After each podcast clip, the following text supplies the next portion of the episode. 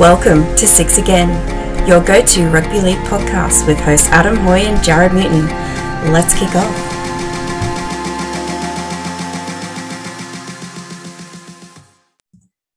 Hello, the boys are back in town. That's not what I meant to say. The gang's back together. Right.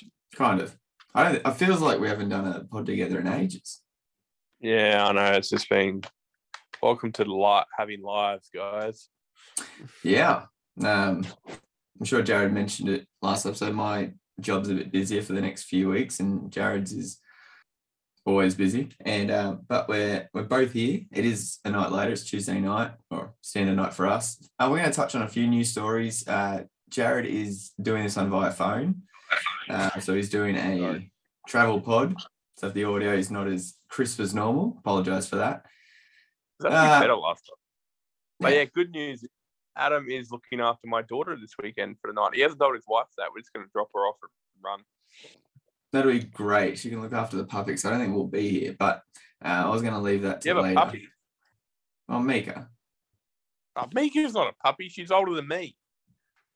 And she's cute, so she's a puppy. This last weekend was like they're just blending together. And I looked at my tips at the end of the weekend. I was like, 6 out of 8. I feel like that's pretty good this week. Nope.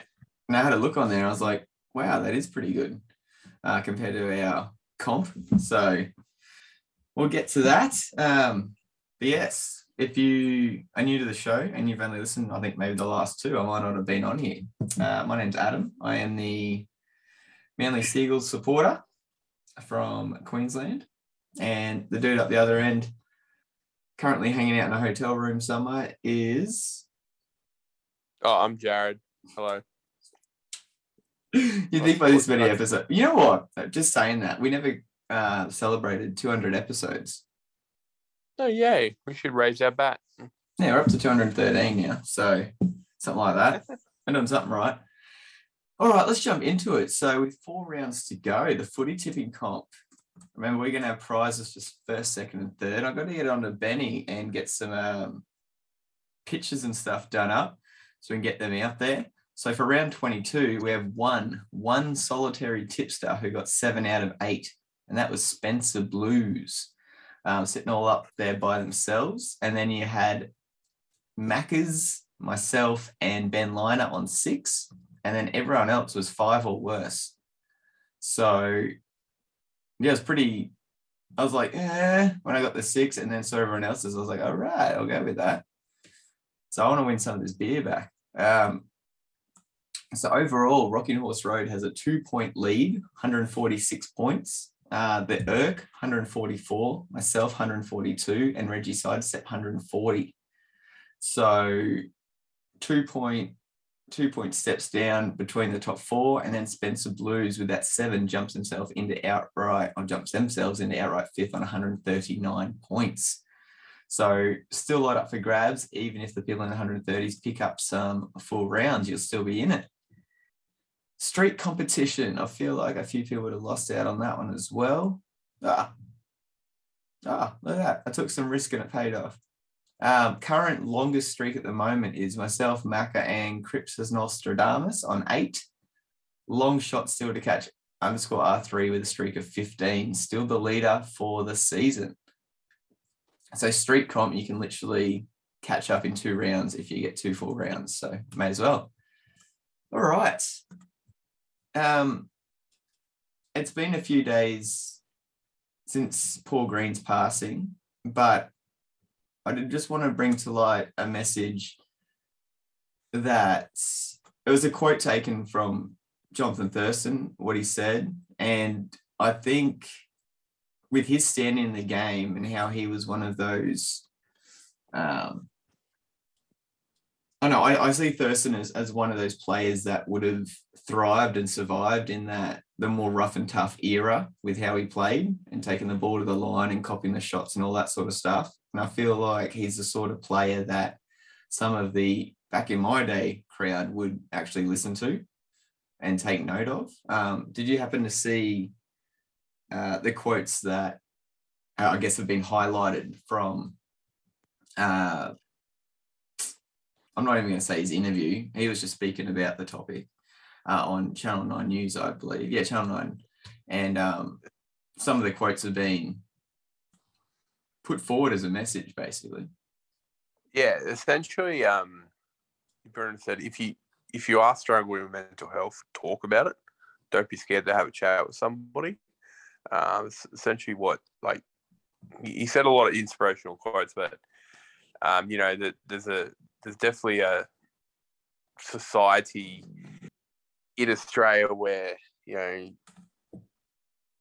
a culture within Australia that doesn't talk about that kind of stuff. And someone like me who does work in mental health regularly, it's very confronting when you see someone who has reached breaking point, and the question is, how do they get to that point and what could be done to prevent it? And honestly, sometimes it comes down to us, really a conversation when you're prepared. But anyone who's got kids the same age as me and Adam, anyone who's got teenagers and stuff like that, try and teach them for the new generation to, if you are feeling the sting of depression or anything like that, talk about it. Essentially, that's what it comes down to, unfortunately. And it comes down to us, my current generation, to try and make that to the next generation, so it flows on, and then try for us to lead change for generations before us who don't have that opportunity. That's a good point, Jared. I think the specific quote I was referring to as well for the generations older than us is, he used some of the older terminology. He literally said, the days are gone of she'll be right. No, if you don't, it's not a case anymore of tapping someone on the back and saying she'll be right. It may seem less tough in quotations to certain people, but the world today, while it's easier in some aspects, a lot of the things that make our life easier are also can be the same things that contribute to making it harder psychologically and mentally. And you see Paul Green as a footy coach 20 years ago, even, that's like 2002. You go on a losing streak, yeah, it'll be on the news, but you're not going to have constant bombardment through social media or the media literally pulling your life apart. It's 3 or 4 media sources and they get past it over a couple of days. It's a completely different spotlight to be in. And I think this other thing here that Thurston said, mental health doesn't discriminate. It can grab you and take you to a place where you feel like the only option is to go down that path, referring to what happened with Paul Green. For all of us, not only men, but society, we need to talk about our feelings. And that's coming from arguably one of the toughest players of his generation, definitely someone who played above his weight grade. And that was, to me, Andrew Johns the same, Jeff Tuvey the same, those sort of players who were obviously skilled. Obviously, they got that scene in the game, but on par with that was just the toughness that they played with. It was rare for Tuvey to walk off without blood streaming from somewhere. Andrew Johns, and I'll give him a compliment here. Obviously, we know how good a defensive half he was always in the front line of defense. And Thurston, his ribs are freaking made of titanium, the amount of shots that he took. So when these guys are speaking about this sort of stuff, it's not to be like, taken slowly. Yeah. And quietly. And we know that, especially with Johns and Thurston, they've been through quite a bit of negativity, mental health wise, through their life. They know what it feels like at different times, and that's even more reason for you to listen up. So yeah, take that advice to heart, and hopefully if it's you there, it helps you. Otherwise, help out a mate in need. We are going to move past that to, let's get over this night stuff real quick. So Peter Parr's come in. Did you talk about that? as a when on the last pod. No, we signed Peter Pargan signed. Yeah, we did. Okay. New director of football. All right. So we were talking about this prior to coming on with Bradman Best and Anari Tuilagi being stood down for being late to the team bus to the airport. Then Kalyn Ponga and Kurt Mann were filmed coming out of a cubicle, blah. Now, we're going to say that's a non-story. That's just like slow news week. But the Bradman Best and Anari Tuilagi stuff, Joe made a really good point and linked it back to the David Klemmer stuff a couple of weeks ago already about the club trying to, it seems as though the club is trying to change its ways, lift its standards, and are putting the consequences in place. You made the point that they may have taken the Klemmer thing too far. How do you feel with regards to the Bradman Best and Anari Tuilagi, we're just late getting on the bus sort of thing?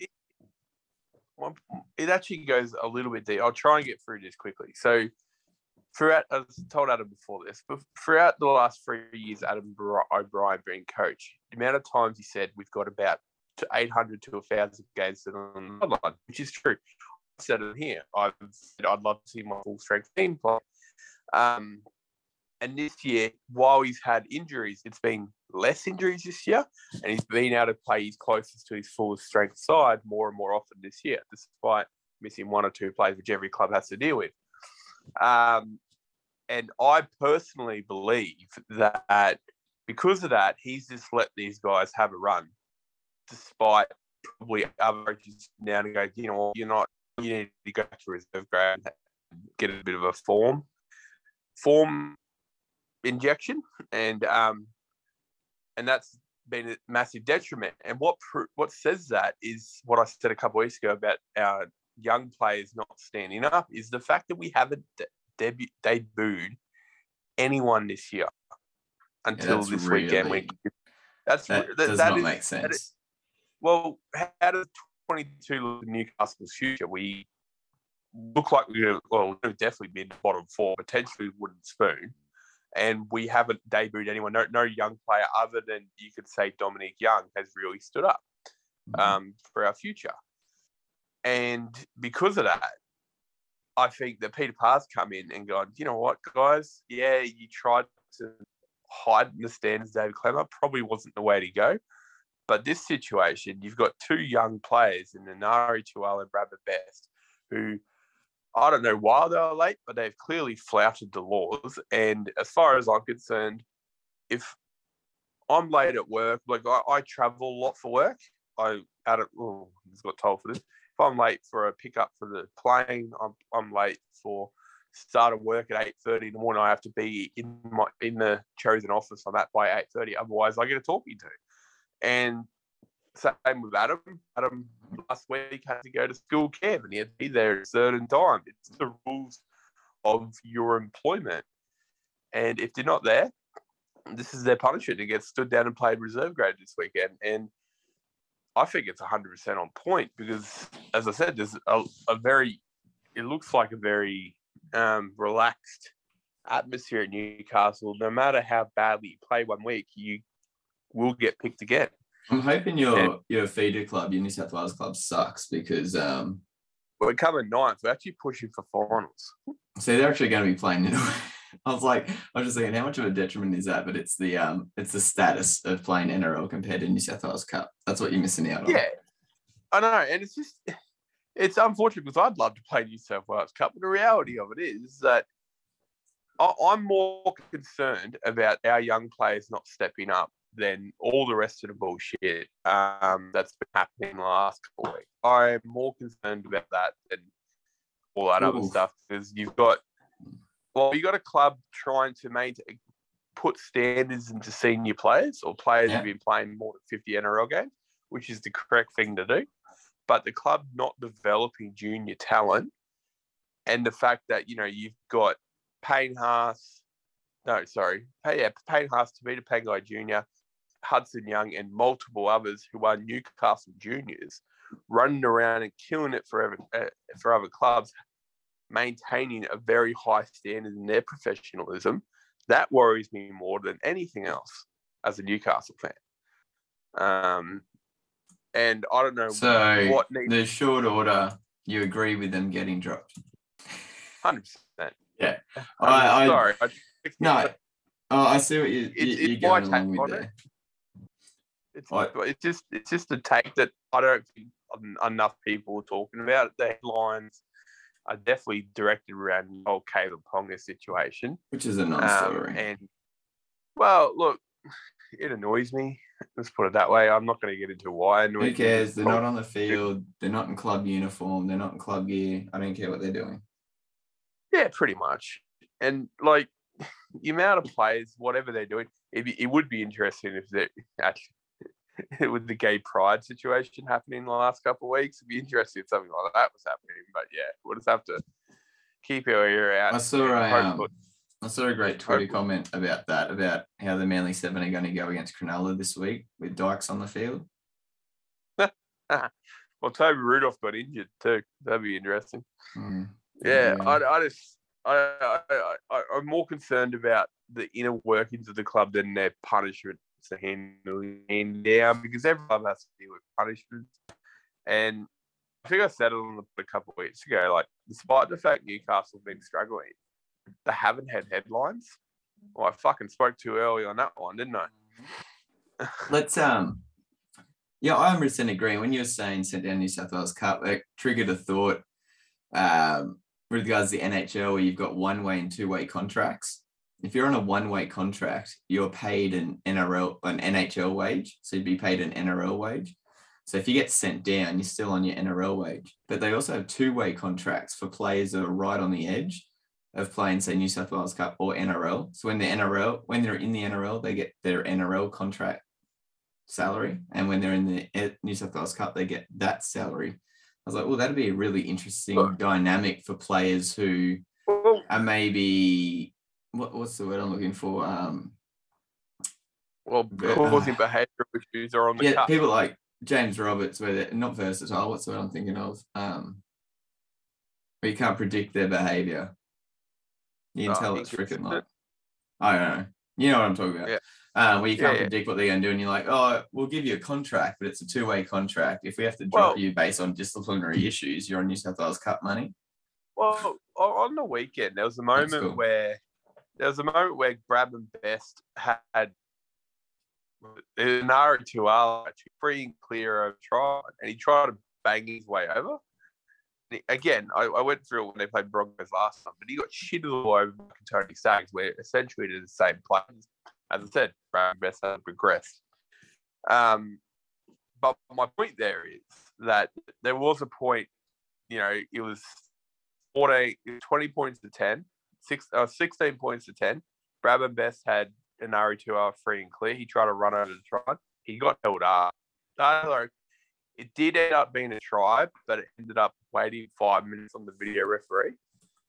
But if that ended no try and you've got a free wing around the sideline who's a pretty good finisher, that's a reason to drop a player right then and there, in my opinion. Making the wrong decisions in a clutch moment where the rest of the team has put you in a situation to score a try. For me, that's a reason to drop a player. He's not like he's putting the right decision every single time, if that makes sense. So yeah, another reason I'm happy about these two being dropped is their form haven't warranted play at NRL anyway. Gives them an excuse to drop them without actually the form. Like, that's not a good enough issue to drop them anyway. I think coaches don't drop players based on form enough anyway. But I said about a month ago, Christian Malapati had a run a long time ago. He's 19. He's got a bit of a build about him, and he's quick, and he's scored a decent amount of tries in New South Wales Cup. So I thought we should have had to given him a jersey a while ago, because he's definitely earned it. Whereas you look at Manly this week, and I'll go into it tomorrow night. Their best performing outside back's been shifted to a non-position for him in order to bring a veteran back who adds nothing. But we'll talk about that tomorrow. So you're talking about decision-making and poor decision-making, and Canterbury Bulldogs have signed Cameron Ciraldo for 5 years, starting 2023. So a club that got himself in the hole with poor salary cap decision-making, who then went out and used up pretty much all of their money on players who made no difference until they sacked the coach that they brought in and gave the reins to the assistant coach, who they've then started scoring points again, have now signed a coach with no NRL head coaching experience for no shorter than 5 years. The club continues to build for long-term sustained success. We are pleased Cameron shares the vision of ensuring our football programs are best in class. I've never heard that saying before. You know, there is literally only 16 jobs in the NRL as a head coach. 17, including Red Cliff. So 17 jobs in the NRL. Yeah. 4 of them, so you'd think Roosters, Penrith, Melbourne, and Raiders. Oh, I don't know about it. I would have said Raiders a couple of months ago. Probably 5 of them. I'd probably throw Fitzgibbons. Probably himself this year. So 4 of them at least are non-touchable clubs that will not lose their position. So that brings it down to 13, including Redcliffe. It amazes me that a rookie coach can walk in and demand this. Oh, so that's the thing. We don't know if he's. The thing is, with respect to Cameron and Penrith, we will not be making any further comment. So there hasn't been a lot released with regards to who pushed the term, but you'd assume it's from Cap Serrato's point of view. The thing about it is, clubs aren't like it's not a clubs that are having to chase coaches these days. They're not having millions of coaches come to their door applying. Well, they're that we know of, though. They have actually having to chase the guy they want, who's the next best assistant coach, and give a rookie coach a 5-year deal. Yeah, I should clarify that bit, though. I don't mind that because I don't want this league to be just a revolving freaking merry-go-round of the same 16 dudes. They're not the only 16 people in the world that can coach a rugby league team at that level. My issue is more the 5 years, and when the details of that come out, it may be 5 years with performance clauses in each year, or it might be 2 years guaranteed with 3-year mutual option or something like that. And that makes sense to me. It's the term. That's not that's actually what I'm saying. I'm saying that a club is not dictating a contract to a coach, and the coach is not happy to have that. Like, you know, the coach in the NRL, when you think about it, is, as I said, there's only 12 jobs actually available right now. It's constantly rotating. A club should be able to go, you know what, mate? Here's a 2-year contract. And as you said, performance intensive, you get X money if you make this point. And we will discuss on this date in the end of this year or the start of next year about renewing your contract. No, that's not happening. What's happening is Cameron Ciraldo is chased very hard by Bulldogs. And he's you know, signed this monstrous contract where, as you said, there could be all that stuff in it. But the fact that a 5-year thing is put down as a commitment is absolutely ridiculous to me for a rookie coach. Yeah, and the fact that a club is prepared to do that because there's such they're decent that will not come in. What coaches would you feel comfortable giving 5 years to for your club right now? Just your choice of NRL coaches. Bellamy, Robertson, the only ones. Bellamy, even though we know where his headspace is at for coaching. Yeah, 100%. Because the thing about it is, I know myself, and I've never met the man that he wouldn't fuck you around. Robertson wouldn't either, but like, and he's got a proven track record of building the club. Like they're the only coaches in the NRL I would even consider giving a 5-year contract. See, I think a lot of people would throw up Cleary's name, and I can understand that point of view. My hesitancy there would be He's had success at Penrith, not so at the Warriors, not so at the West. Warriors. Oh, yeah, sorry. He struggled at the Tigers. But the biggest caveat to the Penrith thing is his connection with all the players and knowing them for the many years that they played together at the younger age group. It's much easier to get that buy-in that quickly from someone that you already are familiar with. That's the only caveat. I do not doubt how good a coach he is. It just, this sort of sustained success wasn't evident elsewhere. I'd say Robinson, 5 years is a long time in rugby league terms. I just brought that as, you can't know what it's like to be an NRL coach until you do. That's why the 5 years is such an odd thing. And for such a young guy, I don't think he's hit 40 yet. Well, let's finish our news stuff on the biggest news of the week. And Warriors have taken their games back home finally with the COVID pandemic. And you'd think you'd want the fans coming back in droves. You'd think you'd want entertainment there. And they were putting that on. And the team was actually playing really well as well. And they had a new cult figure, Roji Shuey Vasashek, became famous for Shuey in front of Stacey Jones up in the coach's box, and was banned, a lifetime ban from attending rugby league games. And as they should, fans, supporters, the Warriors players even on the down low, were up in arms about that decision. And if you did miss it, because it's a good news story, didn't get as much coverage, he's not been served with a lifetime ban as per the Warriors and will be free to continue games. Now, if this guy was indeed banned for life and it was held up, what the actual fuck are the NRL doing? Well, it wouldn't... I don't know if there's a law about drinking beer out of your own shoe compared to drinking out of a cup. Look, he's having a bit of fun. He's not hurting anyone. Which is awesome. But the thing about it is that, and this has been true for a long time, the NRL don't care about stadiums, people in the games. No. They don't. They really don't. They...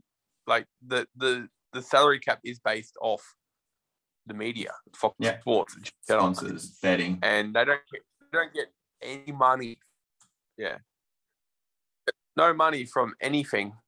So if he did get banned, I wouldn't be remote surprised at all that it happened because, yeah, as you said, the NRL don't give a shit about the person at the games because it's a non-issue to them. Yeah, they like pumping the numbers at stadiums, but if they truly cared about atmosphere and stuff like that, they would have more games at Brookvale, more games at Belmore, more games at... They'd have entertainment. They'd have things worth going to the ground for instead of being told to shut up and just watch. I remember a few years ago, because Adam teed me up about it, I went to a Brisbane Bandits game. Oh, and so good. They had water bombs. Just for background, guys, this is the Australian Baseball League, one of Australia's longest running sporting competitions. And the thing about baseball is there's a lot of stoppage in it. But during those every single stoppage, they had something happening. Plus, they had food vans. Plus, they had decent beer. Well, they had beer, plus they had crowds, plus they had someone in the stadium trying to pump people up to keep them entertained. It's a baseball game. It's boring as batshit as is, but they did try. I'm not the biggest fan of my partner loves. I will say the hardest thing to do in pro sport is to hit a fastball. Oh, no, Mitchell Johnson hitting a bouncer at you would be pretty hard. No, it's a lot slower. I'm not even going to get into this. Just relax. 40K difference at least. But there's one big thing that we loved about it is that when they got the food vans there, which is the way to go these days, you could get a full meal that would be cheaper and it tastes better than a hot dog, chips and a soft drink from a normal stadium. Because I could trump that. You know, what? You know what's even better? It's a sporting league with a 100th of the money of the NRL. And when the ball goes into the crowd, you get to keep it. Yeah. And they go through 24 balls a game.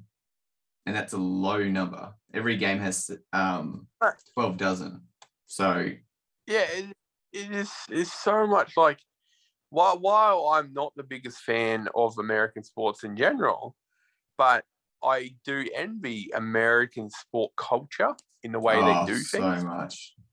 And like even English sport culture, like my manager's a POM and he's telling me stories about going to English Premier League games. Premier League is the best sporting competition in the world. But it's nowhere near the best sport. That does not mean it's not the best competition. It's just the setup of that competition is perfect. I know, but it just baffles me that, like, while I don't use them for best example is when the Viking clap happened. When the Viking clap happened at Canberra, and then what happened was that someone mocked, like Michael Ennis mocked the Viking clap when they beat him down in Canberra that day, and he got universally fucking harangued for it because he started clapping at the clown.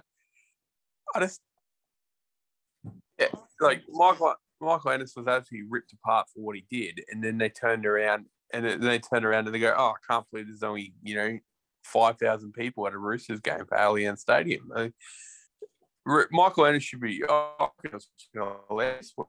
was made for a good thing to watch, Canberra tried something. Yeah, and that's the thing. If they try something, get behind it and good on the Canberra crowd. One thing I love you said, like the baseball game, there's nothing happening. Like, to me, that's an NRL game between the 220-meter lines. Like, come on, let's go. Something's gonna happen. I'm joking. Yeah, but cricket's better than baseball every day of the week. People just say no. Oh yeah, it's just Australian crowds just don't love sport like Americans do. Unfortunately, not in hordes like they do. We're not allowed to do much. Yeah. Well, like we just not allowed. Like there's no encouragement in the stadium to actually have a good time. Essentially, you buy your ticket, you sit down. I wouldn't be surprised to be noise levels soon. To be honest, like it's sit down, behave, don't smile. And talking about not smiling, those injured from the weekend. Let's have a look. That's all stuff from people coming back. All right, so Siasofetalakai, if you guys didn't see, did not play in Tamworth. He picked up a shoulder injury in the lead-up, and he won't play in round 23 either. Toby Rudolph suffered an MCL injury in the second half, set to miss 4 weeks, sidelined until the final series. Jason Saab suffered an ACL injury in Sunday's loss to the Titans. Jake Trbojevic broke his hand. Both men will miss the remainder of the season. You'd think that'd give Manly an opportunity to blood some. No, they didn't. They brought back someone there. Bradman Best and Anari Tuilagi we've already talked about. Liam Martin rolled his ankle against the Storm, but he's been cleared of any serious damage. So overall, if you're not a Manly fan, you've kind of pretty much dodged a bullet outside of Sharks fans and Talakai. Judiciary report, Suwali, Burton, Milford were all fined along with 5 others. So you've got Matt Burton, Madison, Tuikama Kamika, Luciano Leilua, Suwali, Wilton, Milford and Walker all picked up fines, with the greatest of those being Milford for an early guilty plea for a grade 1 shoulder charge. And there we go. So, and finally, signings tracker. Royce Hunt has signed a contract extension with the Sharks, signing him up till the end of 2023. And Talatau Amone, off a massive performance on the weekend, signed a contract extension and will see him remain with the club until the end of 2024. All right. Did you guys talk about Sam Verrills going to the Titans? Yeah. Kira was very happy. Yeah. Cool. Yes. Okay. Let's have a look at games from the weekend. So starting on Thursday night, what some people consider an upset, and this, considering I didn't do the pre-show, I didn't get to put my foot, this baffled me. And Jared and I had an argument, of course, as we do. I just did not see how Storm were outsiders in this game. I did not see how 80% of support was going towards Penrith. I'm like, did anyone look at the lineup of these two teams? And I don't care what your home record's like. If you're missing your three most important backs and your most important forward, yes, I'm saying Fisher-Harris is more important than you. Well, that's a lie, but okay, make it move. Well, it's not. Without that go forward, Yo doesn't have that space to run with the ball and time with the ball. Yeah, and Storm shut that down pretty well. Just so you do know, Fisher-Harris plays, about 50 minutes in the game. Yo plays about 80, and he's doing it all game. He does. For those 50 minutes. So does it go for that 30 minutes? Do they not have any go forward, or is Fisher-Harris replaceable and Yo isn't? They will. It's just not as good. Well, you saw it. Without him there, there was only one forward for Storm to... No. See you later. No, see, that's gone. Bye-bye. No, you can have Yo any day. Without go forward, he doesn't. Yeah. He can make meters by himself, but he's not going to be the ball player, which is what he gets the most credit for. And Penrith were 30 minutes a game, you can do that without Fitch. Yeah, you can't do that against the Storm, though. You need a bit more than 30 minutes. And Storm are missing a bunch, but they've got Munster and Grant, and Penrith don't, and game over. I was surprised Storm didn't win by more. Sorry, hold up, please. Yeah? That is so... No. They were missing probably the most underrated halfback in the competition. They were missing their... What? Yeah, no, I didn't... I was saying I didn't even have to cover that. But that doesn't. They've still got Grant and Munster. That's what proved the difference. Yeah, but they're still missing their Australian front rower as well. They were missing their centre. They were missing. You're further backing up my argument about why the Storm should have won by more anyway. No, I'm not, because all the players you laid out for Penrith, you can justify it by saying Melbourne were losing people as well. So as many people that Melbourne lost, another thing about this game was that Nelson Osofa-Solomona played out of position the entire game and destroyed one of the most premier second rows in the comp, who's been lauded as one of the most damaging guys, and he ripped him apart out of position. Would that be Kikau not getting early ball? No, that's about Nelson Osofa-Solomona, because the thing about Kikau, if he gets the plaudits he gets, he should be able to be doing that off anyone. And to be fair, he stands right next to Luai. Solon's a better player than Luai. So I don't agree with that justification at all. Nelson Osofa-Solomona played out of position in this game and destroyed him. Mm-hmm. So... The justification that Penrith were missing too many players to contend with Melbourne does not float with me, because Melbourne were missing just as many players in the same positions. And on the other hand, they were held to nil. So it doesn't work at all. You just literally backed up what I said at the start. No, because Melbourne were even. It was an even contest, man. Sure. You're the big kick-out supporter, not me. But what? You're the big kick-out supporter, not me. But I'm not the big kicker. My point is that your reasoning for why was this even and why were you surprised that Melbourne dominated this game is flawed. No, I did not say I was surprised that Storm. I picked Storm to dominate this game. I had them 24 plus. I'm surprised that people were surprised about Penrith being dominated. Yeah, but my point is that why are you surprised when they're missing the same amount of goals? All right, take the Storm out of the equation. That Penrith side wouldn't have beaten fucking pick anyone else except for probably Manly and Tigers from the weekend on the Knights. They beat Canberra the week before. Yeah, but have you seen how Canberra's been playing? Yeah, but... they had Fisher-Harris, though, against Canberra, didn't they? They had Edwards. Yeah, but Melbourne were missing Welch-Pappenhausen. Yeah, but Canberra doesn't have the depth that Melbourne does. I'm just saying if you take Edwards and Fisher-Harris out, like they did on the weekend. Canberra actually had a stronger forward pack than Melbourne too. Yeah, but they don't have a Munster or a Grant. Either way, man. I think Storm bombed 2 tries as well. Melbourne team were even with Canberra as far as with Penrith missing players. It was bang on even. And again, yeah. I'll never listen to anyone saying, "Oh, Penrith were missing players, so they weren't as strong." I don't give a shit. No, I don't care about that either. Everyone lauds the fact that Penrith had the highest amount of depth in the competition, and then they turn around and say they lost because they're missing players. Go fuck yourself. Yeah, I agree with that too. To me, not the biggest upset, but one that upset my tipping. I flipped a coin on this when it came up the wrong side.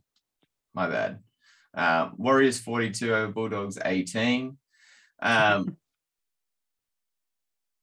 surprised in the scoreline at all.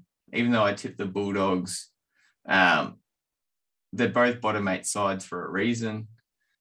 The Bulldogs have had a better run of it lately. You looked at that Warriors lineup, and it's close to their strongest lineup of the year.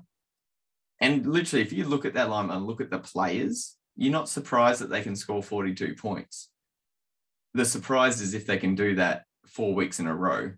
And we know we've seen they can't this year. And I wouldn't be surprised if they lost every game from now to the rest of the season. I wouldn't be surprised if they put up 25, 26 points every week and lost. It was just one of those days where everything worked for them. I don't know. I think one thing that's not been talked about, for a lot of these younger players, this is the first time they've done the trip over to New Zealand. Gotten on the plane, going over there, different, albeit not dissimilar country, going through all that process and taking athletes out of a comfort zone where they have routine can be a massive disruption. And it can take time and longer for some players. Some players it makes no difference. I think that's, we celebrate the Warriors being at home, but on the flip side, that's something that hasn't been talked about. In saying that, Warriors were good value for their win. I'm glad the fans got to see a win like that at least once before the end of the season. Who knows? They may get others. Anything more on that one? Yeah, look, the thing about this one was, it was going to come down to the worst defensive team because they both can attack. That's been proven over the last. But whoever defends the worst is going to lose it. So Bulldogs are it. That's what it comes down to. Now, next game. South Sydney 26, Parramatta 0. I feel sorry for the Bulldogs this weekend because they have to play Parramatta after that flogging. Isn't that 2 losses in a row for Parramatta? No, they won last week. I know they beat Manly, didn't they? Yeah, they beat 36-20. And then the week before that, they won 30. Honestly, how did you pick in this one? How did I pick? Yeah. I actually did pick Parra in this one. What? Yeah. Wow. No. Sorry, I did pick South. But honestly, how could you... How do you stay... Like, I understand the loyalty and all that kind of stuff, but how do you maintain yourself as a Parramatta supporter after... Oh man, this like right now, in the last 2 years, I have lived with a very pregnant partner, and the major mood swings that have been happening in my house for the last 2 years has just been phenomenal. And that's honestly, that's just on Jared. That's not even his wife. Yeah, his missus. Yeah. And honestly, it's the same as being a Parramatta supporter. You are literally just constantly just, oh, we're on her up, and we drop down significantly. And I've said it before, and I'll say it again. If you stack this team up one-on-one against any other team in a competition, I would say this is the strongest, or at least in the top three, of just attacking flair in the team. Parramatta? Yeah.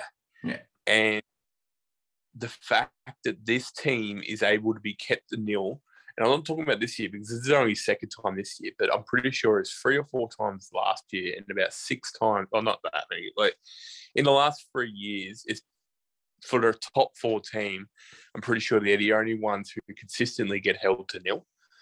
How does that happen for a Parramatta team? It is just thing. And again, when they were getting pumped, their leaders weren't stepping up.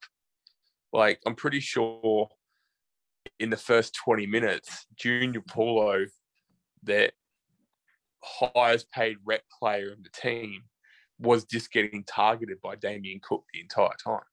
Like, every time there's a quick play to ball, Damien Cook just ran at it and just getting credit. Like, it was inside knowledge from Origin camp going against a player in club football. Yeah, it was just like, as a Para supporter, how do you sit there through that every week in, week out, where you just put such a dominant performance on Penrith 2 weeks earlier, win by 24 points, and then turn around to a South Sydney team. I've already been over this. By 30 points to nil. It is just, oh my God, it'd do my head in if I was a supporter like that. Like, at least I know Newcastle consistently shit, where Parramatta is on and off so much. It scares me. Have no winners in their squad. What winners for leaders? They just don't have anyone who knows how to win consistently through a whole season into finals. Rabbitohs have Cam Murray. They've got Joey Arrow, who's experienced at Origin level in teams that shouldn't have won. Even say what you will about Cody Walker, he's won a premiership. So is Damien Cook, and they got to a grand final again last year. Cody Walker won a premiership. Wasn't he their 5'8"? Or was that too long ago? What was John Sutton? I'll look that up. Yeah, it probably was John Sutton. Anyway, sorry. Take that back. Damien Cook. Was he even there? Was that Coruscant? Fuck, that was a long time ago. No, it was someone, because they got brought in the last minute and someone got suspended. Isaac Luke. Yeah, that's suspended. Right. Isaac Luke. So Coruscant came in. Was sick. Or Apatow Coruscant was. Holy shit, take back everything I just said. I've just got completely mixed up with my time frames. Yeah, Alex Johnson, as far as I can see, was the only player who still play. Oh, no, the Burgess twin. Whichever Burgess twin it was. Fuck, is that all? Wow. Yeah, that's the only one. That's the only two that's in there. And the only ones who are still playing are Luke Keary, Adam Reynolds, Coruscant. Kyle Turner would be, but he got a pretty bad injury. Holy shit, you remember he had that neck injury, didn't he? Yeah. Well, check out Bulldogs bench. Tim Brown, Dale Finucane, and David Klemmer, and Frank Pritchard. That's a scary bench. Yeah, it didn't do much. Yep, sorry, I take all that back. But the original point of Eels having no winners is still there. The fact that it looks like Munster might be signed a 4-year contract with the Dolphins, Eels should have been throwing fucking like the entire bank at getting a player like that. Doesn't have to be specifically him, but someone like that who knows what to do. Yeah. As soon as I saw Moses out, I went Rabbitohs. And Moses back in this week, so we'll see what happens. Yeah, look, it's just too hard to support. I'd if I was Parramatta, just drop them. That's what I recommend. Roosters 32 over Cowboys 18. Now, this was, I did 7 of my 8 tips, and I left this one a day later. And I really sat down. I think if this was, I really do think the Paul Green news had an impact. I'm not going to use that as an excuse for the Cowboys because they still played hard. They still tried. It's one of those intangibles. Just watching this game, it seemed like, this is going to sound so cliche, it just seemed like there was something missing.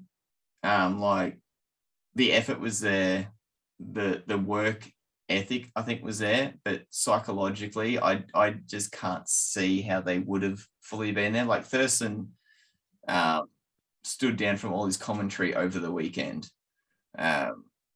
because he admitted he couldn't work over the weekend. That's different for a commentator compared to a player. On the other side, man, these Roosters, they're starting to roll. And putting 32 points on a Cowboys team who have been, the second best defensive team all season behind Penrith.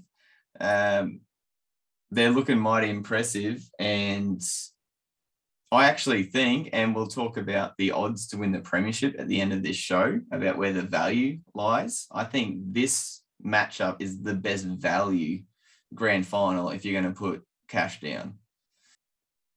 Roosters versus Cowboys. Look, Roosters are just priming themselves for end of season. They're doing the opposite to the Eels. I want to actually throw out a shout out to them. Whatever. Paul Green played for the Roosters as well, didn't he? Yeah, just a compliment to the Roosters over Joseph Tuilagi.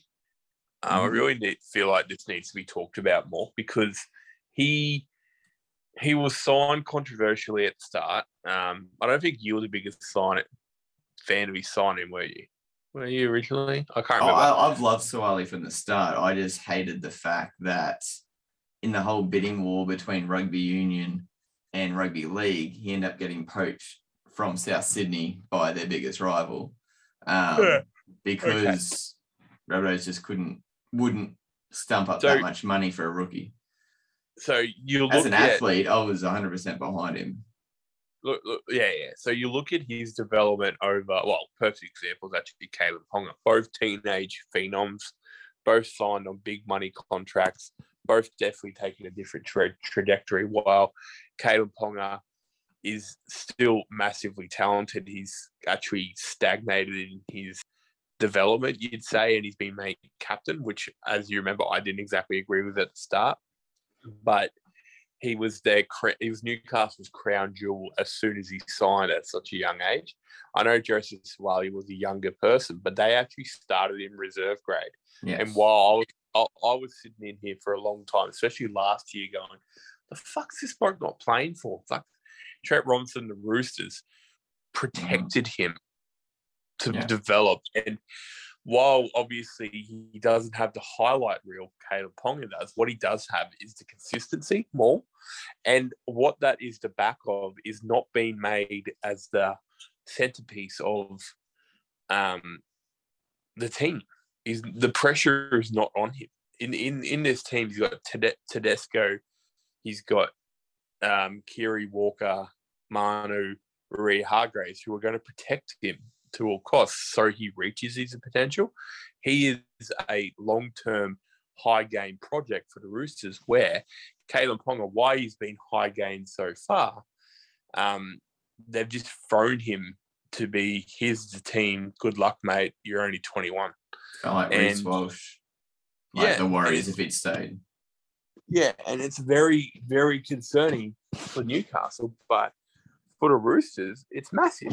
He's just been playing so well, and it's just been consistent football week in, week out on the wing. And another thing is, they put him on the wing where he could play fullback, he could play centre. Yeah. But they're going to go, you know what, mate? You have to earn the right to push these guys out because they're legends ahead of you. So yeah, it's fantastic how they're developing Suwali. It's really, really good.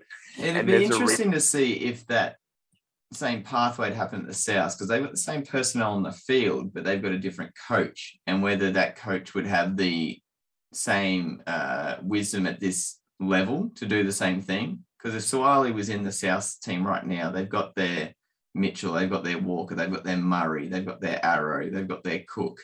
You've got enough big-name players there as well.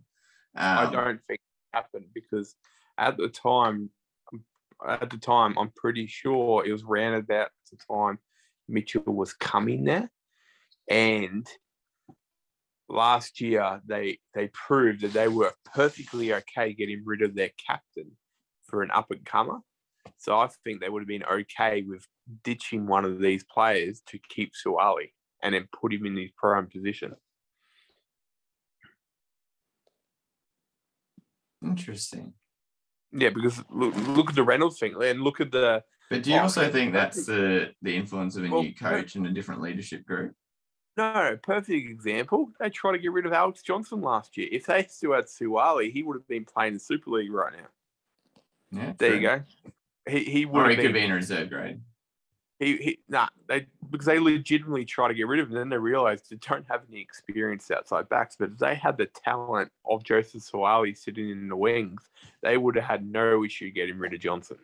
I still gotta say he looks better in red and green than he does in this. But anyway, yeah, credit there for the Roosters, and it disgusts me to say it. Sharks had fun against the West Tigers, 36-12. Bit of a slow start for the Sharks, but no surprises there. Great to see Scully Park out at Tamworth, absolutely packed. Great spot to take footy out to. And I don't know, they were treated to some pretty decent but ultimately one-sided football. 6-2. Move on. Yeah. No. Game 28-10. We're going to do this one real quickly because we spent way too much time on Newcastle. 28-10 Broncos. Newcastle. Broncos are still going towards finals. Yeah, the only thing I can say is Mick Potter's got to come to Newcastle because Newcastle were attacking like the Bulldogs were before Mick Potter took over because there's just no penetration in their attack and something needs to be changed there. Next game in a round, turnaround from whatever round it was that Dragons beat Canberra 24-22. Yeah. Canberra over the Dragons this one. Great game to watch, great ending. And it was interesting because in the last minute of the game, I can't remember who it was. I think it was one of the Fangai twins made a break at the end and that he was getting up to play the ball, rise of sirens going off, and he dropped the ball cold. And look, I know that was heartbreaking for the Dragons team. Really heartbreaking. But the thing about it is that in a year's time or however long that situation comes out for that young man, he will be better for making that mistake. And what about obviously we have to talk about the end of the game. What the final play of the Dragons player trying to get up and the Raiders player seemingly doing all that they could within the legal boundaries of ensuring they couldn't get up to do the final play, and Dragons appealing for a penalty, which would have given them the chance to tie it up 24-all. Well, it was only being a penalty because he dropped it. So essentially that would have been a 6 again. No, I believe what the fallout from it was the Dragons player was saying that the Raiders guy wasn't allowing time to play the ball before the final siren, and the Raiders player was obviously trying not to let him up. Whatever, it's just gamesmanship, dude. That's all. Yeah, I was just asking an opinion. I'd see that one going either way 50% of the time.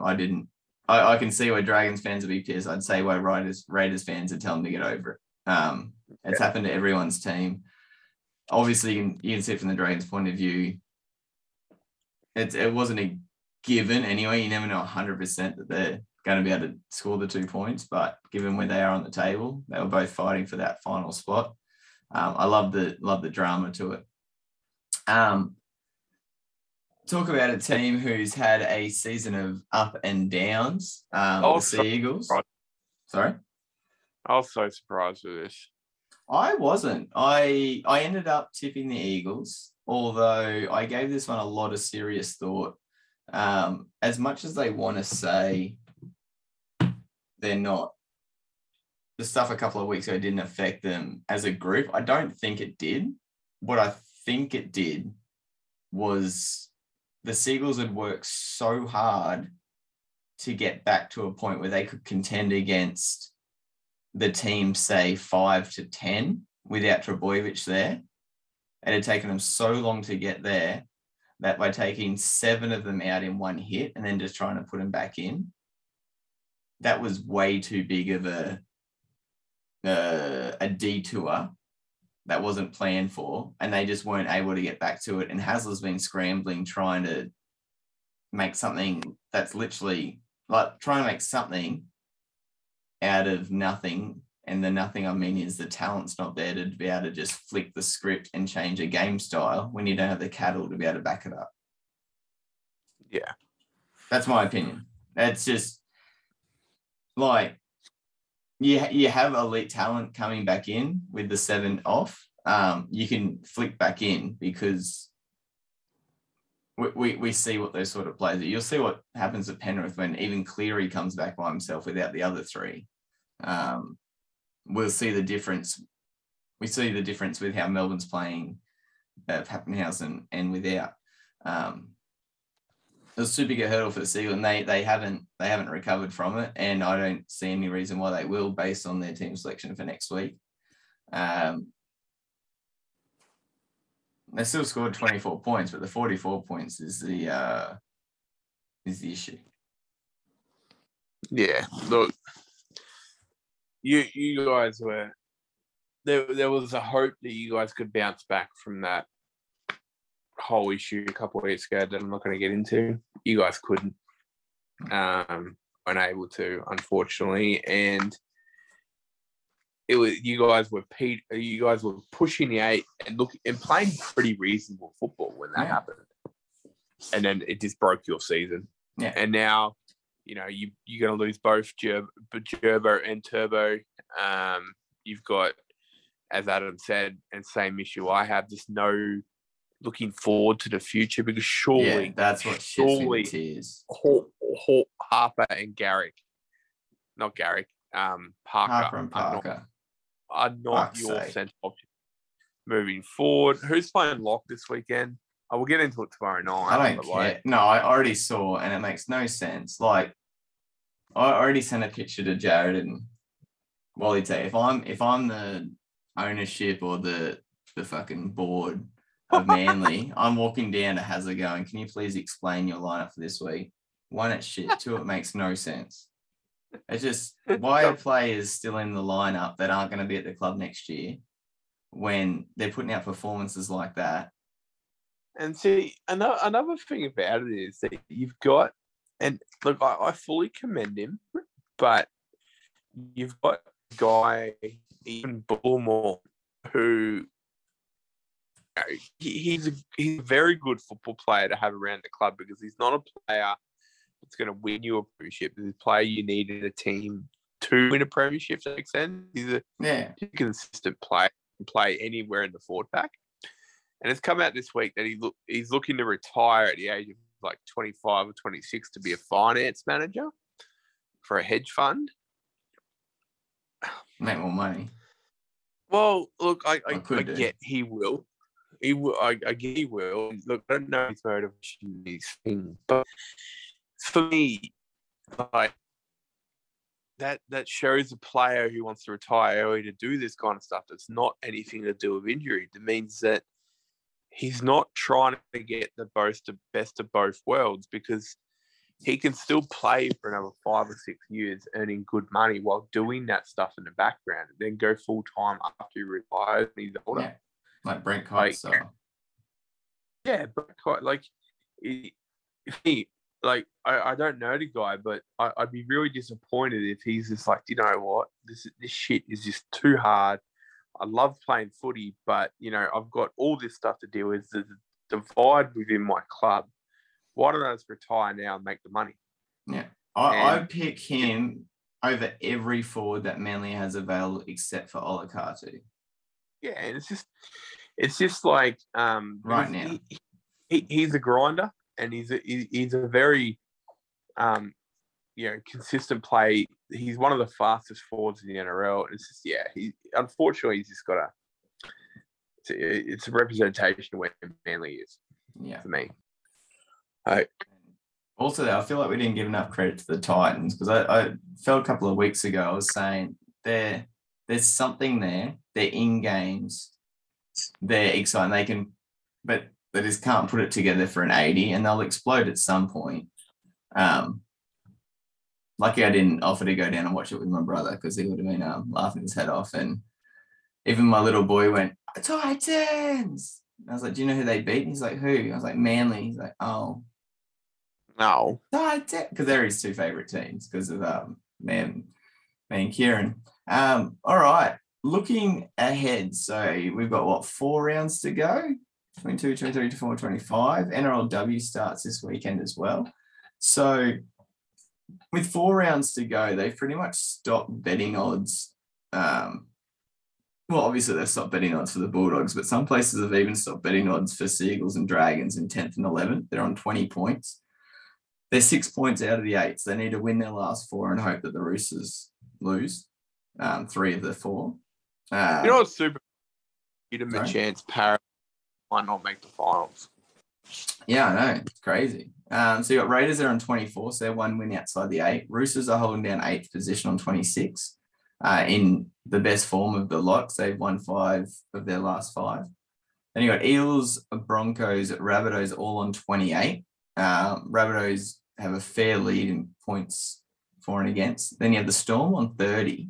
Sharks have jumped up to third, tied with the Cowboys after the Cowboys loss on 32 points. Cowboys haven't covered on for and against, and that was pretty much the Cowboys' chance of minor premiership. They needed to win that week because now they're 3 wins behind Penrith. Penrith out there on 38 points. But let's look at premiership odds. So you got Penrith at $2.10. Second favourite is the Storm at $7. Then it goes to Sharks at $7.50, Cowboys at $8.50, and then the next closest is Rabbitohs at $10. For your Roosters at $13. To me, that's the value. Yes, $13 for the Roosters. And I said earlier, the value grand final for me that I can actually see happening: Roosters at $13, Cowboys at $8.50. To me, you get money on either one of those teams right now. You never have to say it's more than a safe bet in sport, but you're going to be pretty set. Even Storm at $7. I know it's going to be tough without Pappenhausen to get the points when required in the big games. But, yeah, I'm looking at Roosters at $13 going, man, that's tenner on that, yes, please. For those playing at home, Broncos are at $26 and Eels are at $20 after their recent slump, realizing that Moses is back this week. So if you're still a believer of the Roosters, of the Eels, they're at $20. So my predicted grand final from the start of the year is sitting 7th and 8th at the moment, Eels and Roosters. I believe we all had the Roosters in our grand final. It's just who they were versing. So I think we're in agreement there on $13 with the Roosters. Anything more from you, Jared? No, I'm going to wake up in 4 hours and then go to bed. All right. I'll edit this mofo and get it online. Talk to you guys soon. See you guys.